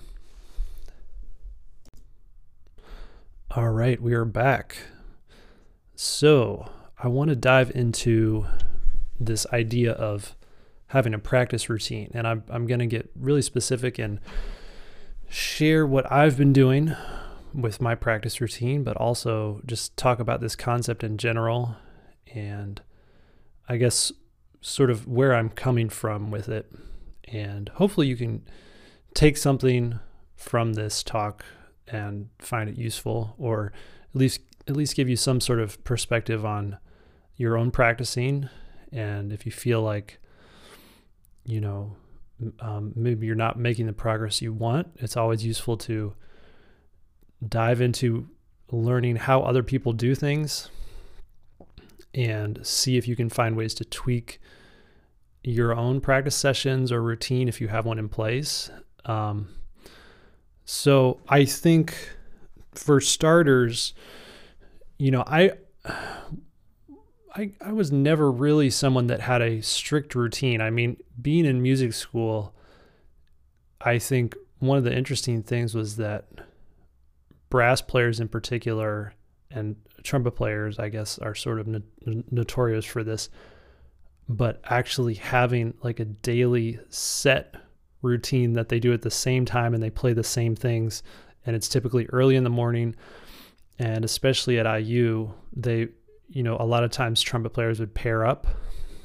So if you had a friend in the program, you'd be like, hey, are you free every morning at 8 a.m.? And they'd say, Yeah, okay, let's do routine together. And they would go into the practice room and do this basically worked out thing where they would sort of be alternating playing things. Sometimes they would be playing things together. And the idea was to have a partner that had a that was a good player that you could sort of match sound you so you could practice matching pitch and hear your tone and, and hear if you're blending with somebody, but also um, sort of keep you in line and like a partner and say like, hey, we're showing up at this time. We're going to play. We're going to do our warm up. And it's essentially like a workout partner where it's like, you know, if you bail, you you're not only bailing on yourself, you're bailing on this other person too. So there's a lot of positive elements to it. Now, that being said, I know professional brass players who sort of don't like that idea of a routine because there are situations where you're not always going to be able to play through routine before a gig and you might just have to say you only have five minutes to warm up and like boom you got to be ready. So there's that element of it too and i totally get it. Um, and coming from my um, sort of background story that I just gave you on where I got and, and my sound journey, you know, when I was um, mostly in college and then in my 20s, all, all the way up before I had that issue with my uh, with tooth pain when I was playing a lot of altissimo, I could like if I was practicing a lot, I could work up to playing like basically straight I could play straight through for like a, probably an hour and a half without even really taking a, a serious break. I mean, maybe like a couple minutes here or there, but like I could just go. And what I realized later on was that the reason I could do that was because I was compensating with probably like a little um, lack of embouchure strength, I was compensating for that with the biting that I was doing. So that allowed me to play for a long time, but I wasn't really doing it in a healthy or proper way. And so now when I practice, I'm aware of that and I'm like especially um, I think my facial muscles are are more engaged and they've become much more developed now that I essentially play in a whole different way than I did for over a decade. Um, th- I'm I'm actually using my facial facial muscles to support my embouchure, and essentially that is my embouchure, rather than biting down with my teeth and jaw. Um, and so my face muscles are they get worn out faster. And the way to help with that is to take breaks. So creating a routine around this idea of playing a lot throughout the day but spreading it out um, that essentially was born out of necessity um, and that was the only way i was going to get a, a good decent amount of time in each day because like if i tried to do what i used to do when i was younger in college and in my 20s like play for really long periods of time without stopping I mean, I, I just couldn't, I just physically couldn't do it. Like my chops would just give out. Um, so I think I sort of started developing this, this idea first just by experimenting when I was talking about sort of building my embouchure up from the ground floor again and essentially not being able to play above G above the staff. Um, and because I was being very conscious of not biting. And so with that, um, you know, it was a whole new feeling to to try to actually let my face do the work rather than like my teeth or jaw, like with with pressure, and really getting like the air involved, and then a little bit later on getting more into getting my voicing and overtones involved. Um, so I was experimenting with just like playing in little segments, setting the horn down, taking a few minutes break, playing like on and off throughout the day, and then building up the time so that I could play longer during the segments when I was actually playing. Um, so at some point, and this is uh, relatively recently, um, I'm trying to think now, maybe even like. Uh, beginning of last year or maybe the year before. I'm not exactly sure. I discovered this trumpet player, Tom Hooten, who's um, he's the principal trumpet player in the LA Philharmonic, and he was posting a lot of stuff on YouTube, which is where I'm guessing I found out about him um, originally. He posts a lot of like really useful videos about like practicing and and his routine and like different things that he does and he had this little thing you could download, which was um, uh, one of his practice sheets, which is essentially like a large grid um, where on the left side you make a list of all the things you want to work on. And then along the top, you would write the date. And then you have all these little open boxes on the whole page. So as the dates go by, you can check off the things if you worked on them. So then you can look back over the course of a month or so and say, like, okay, what did I work on consistently? And what am I doing well? And like, what do I need to work on more? Or maybe what can I work on a little bit less? And it helps to just make sure that you're using your time wisely. And really, I think, especially like working on your weaknesses and the things that you really want to improve.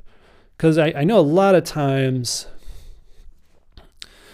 you know, especially with students, we just want to go in the practice room and have an enjoyable experience, not always make it feel like we're banging our head against the wall by trying to like hit hit our weaknesses and just like, you know, um and it's hard to have the awareness of, well, am I spending enough time working on these things that still challenge me? Um, because it's easy to go in there and just start just like doing things that we do well because we want to sound good we want to and we feel good when we play well but um, again, this goes along with the idea of being your own boss. You kind of have to pull back and have the perspective to say, like, all right, what's working? What do I need to do more of? And so I started using one of um, these practice sheets. I made my own essentially. And now my practicing is much more focused and also the um, individual practice sessions are time based. So I actually I do use a, a little timer, which is actually just like a kitchen timer. Typically, like people use it for cooking food and timing things out in the kitchen.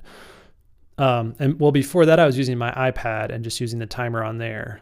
Um, but I like the kitchen timer because it's simple. You know, there are no distractions on there, no apps. I can't do anything else with it but time my my sessions, and I like that. Um, so yeah, and and I think the the nicest thing about this, of course, it allows me to like. I actually probably get much more quality practice time in now. Um, there maybe been times when I've practiced longer, um, like had a lot longer practice sessions. Um, excuse me.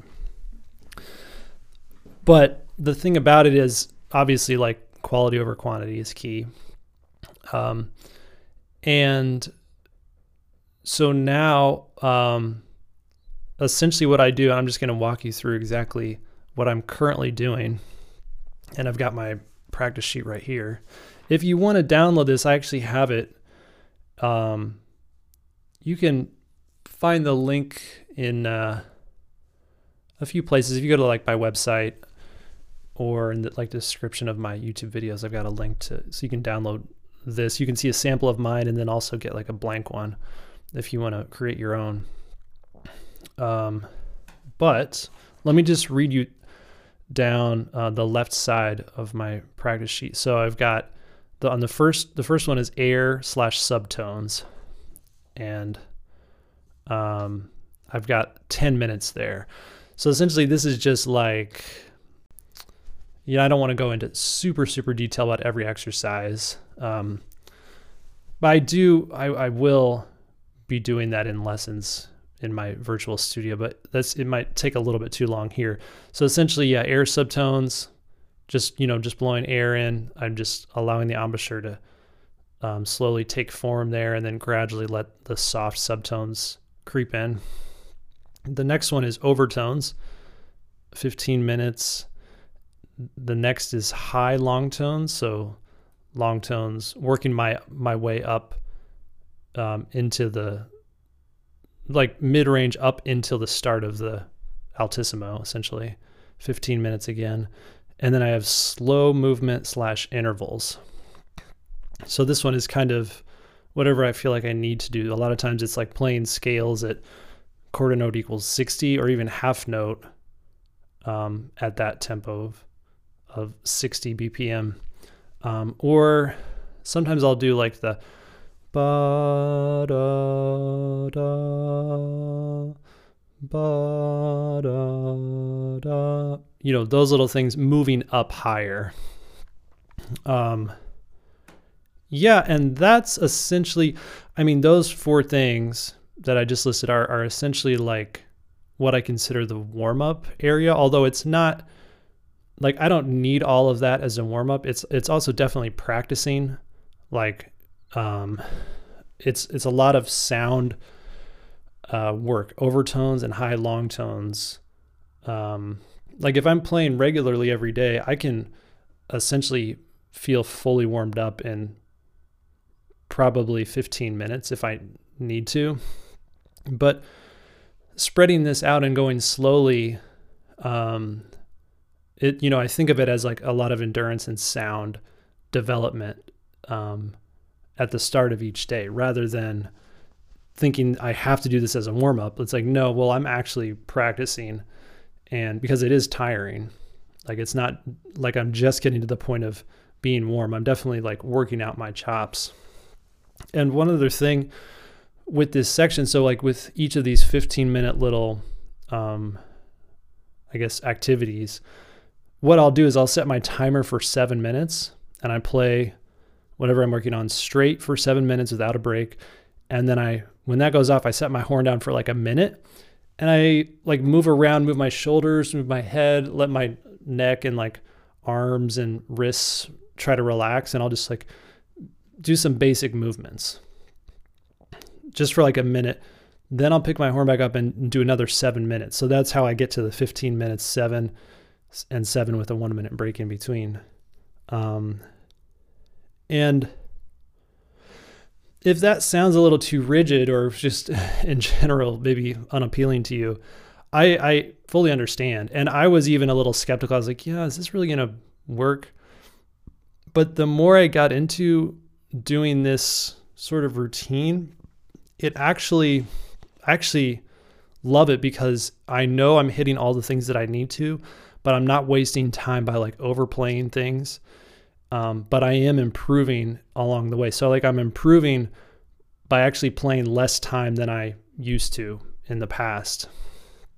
Um, but I'm getting a lot out of it because I'm I'm very consistent. Like now I'm to the point where almost every single day I'm working through the majority of what I have on my practice sheet. So that's the first section, those four things. Um, and yeah, and you know, uh, I don't always do these at the exact same time every day because I don't really like wake up to an alarm clock. I like to let myself sleep as long as I need. And so, and sometimes I'll exercise first thing when I get up. So, um, the practicing, I naturally get it in. I it's not like for me every morning at 8 a.m. I'm hitting it. It's just like I'm kind of more open to it. And uh, in a way, I think that helps me not get burnt out. If I'm always forcing myself to start and stop at the same time, it feels like a, a little bit too like like I'm in the military. Um, but I, for some reason, I actually really like timing my practice sessions, and I think one of the the most helpful things with using a timer is that I don't overplay, and I save both my um, physical energy, but also my mental energy. So sometimes it feels like I'm in the middle of my overtones and it's it's really feeling good. The timer goes off and I really want to keep going. Um, and in the past I would have, but now by stopping, it allows me to save my chops and my brain um, to actually hit a lot of other stuff throughout the day. Versus, versus before, like in the past, there have been long stretches of time where all I've done is work on my tone and not get to actual music stuff. But now it's a priority to get through the tone exercises and make sure that I'm hitting actual music and you know I'll get into like what that stuff is. But you know that's the biggest thing is is making sure I'm leaving time for the other priorities. Um all right so the next section is just it's four more segments, and each segment is a different exercise that I will share in the YouTube series Sean's Practice Room. So you may or may not have seen these videos, but every Tuesday and Friday I upload um, a mini video um, where I'm sharing something I'm playing or something I'm like practicing or working on or learning, and then I talk a little bit about it. So it's like a minute or two of playing and then a minute or two of talking. I'm, I'm trying to be really clear and precise in these and, and explain exactly what I am doing and why I'm doing it. Um, and yeah, so I work on those, and a lot of times I'm, um, it's related exactly to what's happening. So, like this coming week, I'm sharing a video of myself um, practicing an original piece that I wrote that I'm going to be recording in uh, uh, like six weeks.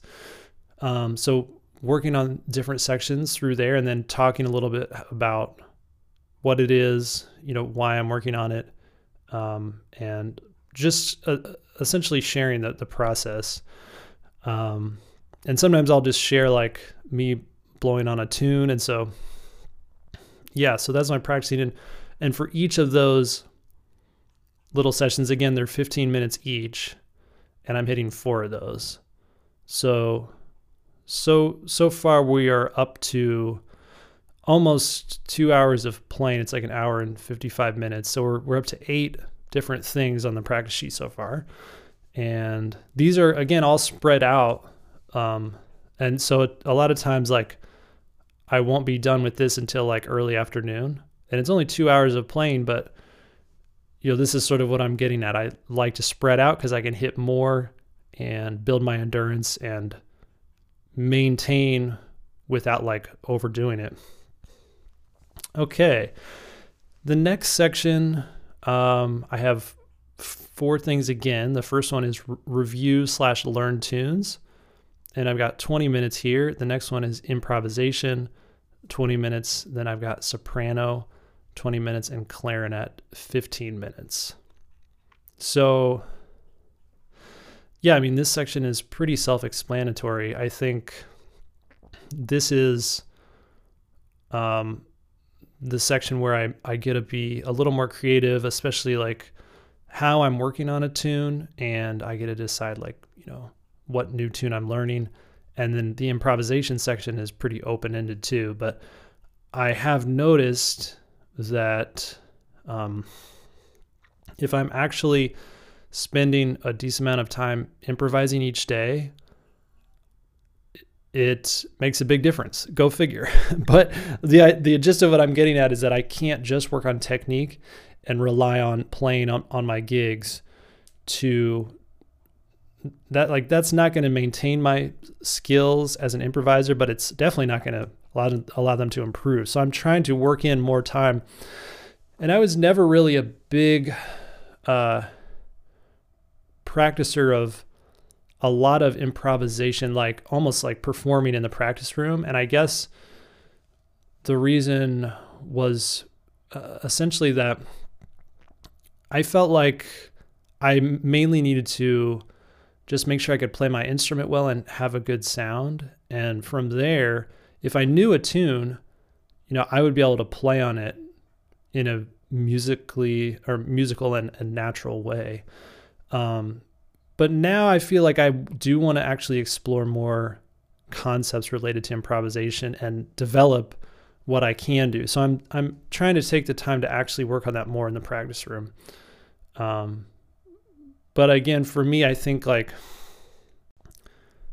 you know, if if I was improvising really, really well and didn't have a very good sound, I w- would not be very happy with that. But on the flip side, if I had a great, if I have a great sound and in, in improvising okay to fairly well, then I'm going to be pretty happy because, um, I guess, yeah, to me, it's like the sound is it's one of the most important things. And if you neglect it, um, then people aren't really going to want to listen to your improvisation. And, you know, I, I think just from like listening to a lot of great saxophone players over the years in particular, it's like I know what's possible in terms of the actual sound, and I want to continue to work towards that. Um, and yeah, and and one of the things that I sort of notice with a lot of players is that um, they maybe sort of stop working on sound things at a certain point, and I can kind of notice that sometimes. And you know, it's like when you get, and it's hard too because like if you're not a saxophone player, even if you're a musician that plays another instrument, you may not even really notice these small um, differences in sound that I'm talking about, but man, I, I mean, I sure notice it. And I guess that's sort of what allows me to have a good sound because I'm, I'm very particular and very zeroed in on improving the sound. And I, I feel like, especially over the past few years, my improv has improved quite a bit and it continues to now that I'm working in more improvisation time in the actual practicing. Um, so yeah, and then soprano and clarinet just to just doing a lot of fundamental things on those, you know. Um, not really. Well, soprano I am trying because I just got a new soprano. I'm gonna do a video on that too. But um, soprano, I am trying to get the sound and the comfort level up. With clarinet, I'm essentially just trying to like maintain what I have because I still like to use it on certain projects and and be able to pull it out and play it well without a ton of like work ahead of time. Um, so yeah, and then I've got one more section which is has just two things.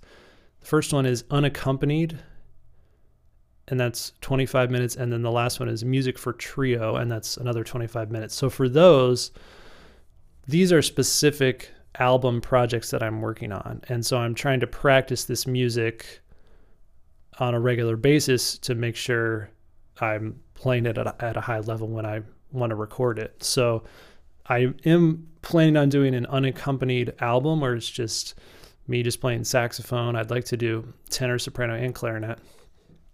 And I've got um, a pretty good uh, um, playlist of demos, more or less, on my stuff that I've been working on. And I'm just trying to be able to play it well and develop the compositions and, and make sure they're fully fledged out. And then with the music for trio, that's the thing with myself and then a guitarist and bass player. And th- for that, we're going to be recording in March. So I've actually been spending more time on that um, on a day-to-day basis and and not hitting all of the other things on my routine. So that's the thing. If like that's the the whole routine that I have, and and if I play that whole thing, it adds up to four hours of straight playing and you know very few breaks it's just those like little one minute breaks that i was mentioning um so it's a lot and i'm i'm definitely not doing the whole thing right now this is sort of my goal i want to work up to be able to do this whole thing every day um and i i definitely think it's doable the trick is knowing exactly how much time I need to wait in between sections. That's the thing I haven't quite mastered. I mean, I'm getting a lot of quality practice in. I mean, I'm probably in the one and a half to two and a half hour range of of like straight playing each day, spread out throughout the day. I mean, but like that's all like playing time. Um, and I'd love to work it up to like the three to four hour plus range on a daily basis. Um, so, uh, yeah, I'll, I'll, be sharing the journey uh, here, and and you know, if you continue to tune in, you'll you'll hear how this is going, for for better or worse. Um, but yeah, I mean, I'm really liking this because a lot of you know the other thing is like a lot of times we'll go in the practice room if we don't have a plan or something in mind or sort of like a track to follow we might get a little bit done but it's a lot harder to make significant strides of improvement if you're not tracking yourself in some way so with this i'm really i'm able to set up a really solid foundation and then build on it each and every day. And I can notice little things like, um, you know, I've been really regular with the high long tones and the overtones, especially. And with those, I've been able to notice I've I've been able to get higher in the overtone series and the long tones, especially up in the higher range, um, are feeling a lot more comfortable. Like I was talking about, like with the Garzone thing, where he said his tone was more solid and mine was just like slightly wavy. You know, knocking out little issues like that is it's it's difficult, you know, and these are the types of things that you really want to try to become your own best teacher and and sh- just shine the spotlight on those weaknesses and say like how can I knock this out? How can I tackle this and and use these um, challenges that I have as springboards for my own growth. And, you know, it's you just got to be brutally honest and make a list of your weaknesses and then just start working through it and um, that sort of reminds me of like one of the the key realizations I, I've had I think um, maybe even just like it within the past couple of years and and with starting to use a practice sheet like this is that probably the most important thing when it comes to practicing is consistency. And just to be really clear with what I mean, you know, I think a lot of times we'll get super motivated. Like we'll hear a concert or we'll have like a, or we'll see a master class or we'll get a lesson. And like the next day we're like so excited and we're like, oh man, I'm going to practice three hours today. And you do it. And then the next day you're like, oh yeah, that was great. I'm going to, I'm going to do that again. And the next day after that, you're like, well, you could have a couple of responses. You're like, all right, I'm going to try this again. And you, you play for like an hour and a half. Then your friend is like, hey, you want to come get dinner or go, go hang out? You're like, yeah, yeah, I just put in a lot of good time. I'm, I'm good. I can just leave the rest of the day. And then the next day, you have, you forget you have to like go visit your family or something and you don't practice. and you know, and and essentially that's how it continues on. So you had those two really amazing practice days, and then it sort of petered off. Um, and the the trick is to figure out what you can actually maintain right now. So like if you had to practice say every day starting now for the rest of the year, what's a what is like a realistic amount of time that you think you could do? And what are the things that you really need to work on? And if you think of it in that way, then you can just sort of plug in plug in those things into those amounts of times, and then you'll know how much time you can allot to each little thing. Um, and it's challenging, and a, a lot of it is like the mental game because you got to realize like when you're highly motivated, it's easy to go in and spend a few hours. If you're not highly motivated, you want to just like watch Netflix or go hang out with people or play video games or whatever it is that you do.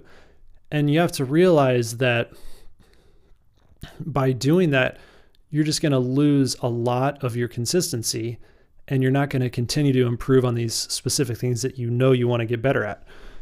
Um, so the big thing that I've I've noticed is that like if I have one thing I'm trying to tackle, um, like for instance, the the very first video in the Sean's practice room series on YouTube, where it the title of it is Fun with Arpeggios.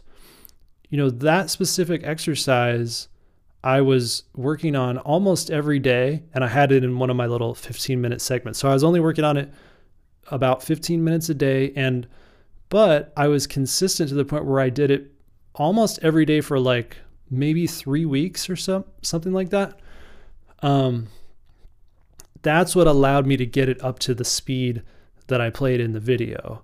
Now, there's no way I could have done that if I was like, one day I was just like, man, I'm, I'm super excited to practice. Um, I'm to work on this thing for like two hours and then just boom, boom, boom, play that for two hours straight. And then the next day, play for another two hours. And then after that, it's like, oh man, I've, I've played that a ton. I just need to play other things. You know, you, it's almost like you can get a little bit burnt out even just in the short term if you like really just like go hard on something but you need to think like if i'm going to learn something really hard i need to spread it out and i need to tackle it in bite-sized pieces that's why i like the the practice sheet thing because it allows me to see what i'm tackling and just check off the boxes and and track like be realistic what i'm actually doing every single day um, and so, you know, if your personality works with that, then that can be great. You can give it a try. Um, some people may not be into that, and that's fine too. You know, it, it's the the the main thing is that you really do want to just find what works for you, and and what I'm sharing is sort of what I've developed and what I've discovered for myself to be beneficial for myself and my own growth. Um, but I do think no matter how you choose to go about this, if you create a super strict routine where it's you and you thrive on that, like every day at 8 a.m. I'm doing my long tones, then at 11 a.m. I'm doing my scales, that at 2 p.m. I'm working on my tunes, you know, something like that. Some people would love that. Um, some people might like it more open ended, like in the morning, I'm doing my warm up and technique. In the afternoon, I'm doing music stuff. That's a little bit more of what I'm doing and how I use my time.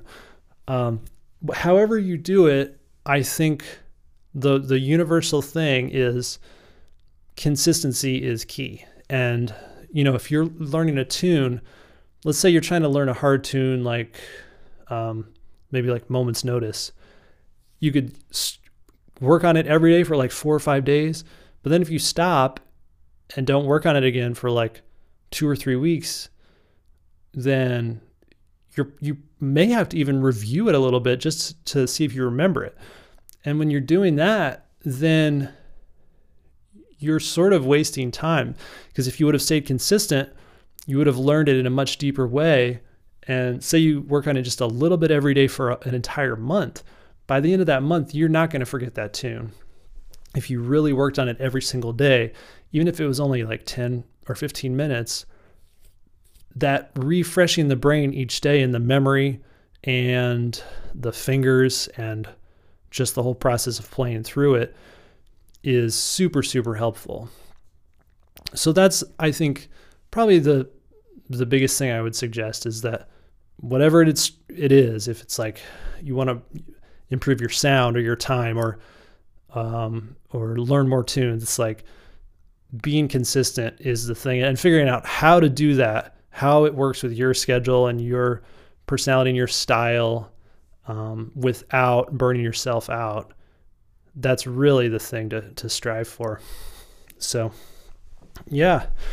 Um, well, I think that's pretty much everything I had in mind to go over for this podcast. Um, so, as I said in the beginning, you know, be sure to hit me up on email. If you have any questions, it's saxophonejournal at gmail.com. And yeah, feel free to share any tips that have worked for you. I'm always curious, like what people do and what they found um, that works for them and their routine. So hit me up if you have any questions, and I'm always happy to answer questions here on the podcast. So yeah, don't be shy, or uh, just feel free to say hello at the very least. All right. Well, have an excellent month, and uh, I will see you back here next time.